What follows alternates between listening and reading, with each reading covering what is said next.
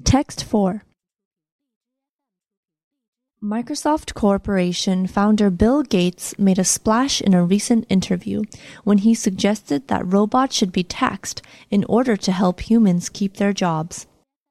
Gates is only one of many people in the tech world who have worried about automation and its threat to workers. It's easy to see why the tech world is worried.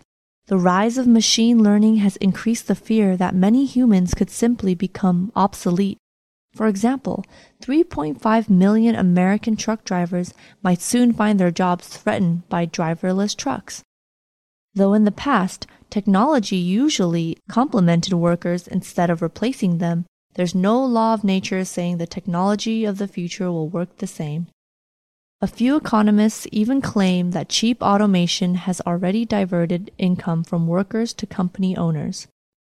Another fear is that even if the mass of humanity ultimately does find new ways to add value by complementing new technology to race with the machines, as economist Eric Brynjolfsson puts it, this transition could take a long time and hurt a lot of people. As Bloomberg Views Tyler Cowen has noted, wages in Britain fell for four decades at the start of the Industrial Revolution, more recently, we've seen very slow and painful adjustment to the impact of globalization. If the machine learning revolution hurts workers for 40 years before ultimately helping them, it might be worth it to slow that revolution down and give them time to adjust.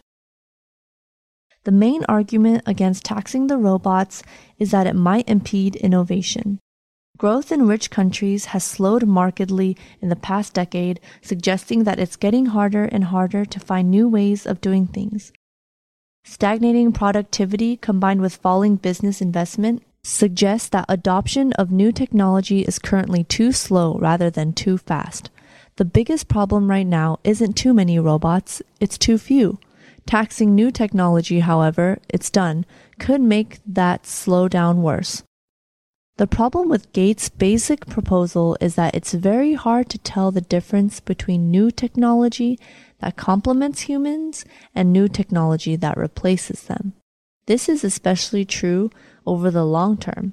Power looms replaced human weavers back in the Industrial Revolution, but people eventually became more productive by learning to operate those looms. If taxes had slowed the development of power looms, the eventual improvements would have come later.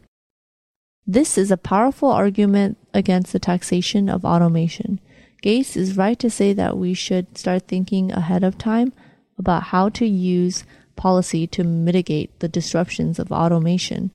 But given the importance of sustaining innovation, we should look at alternative policies.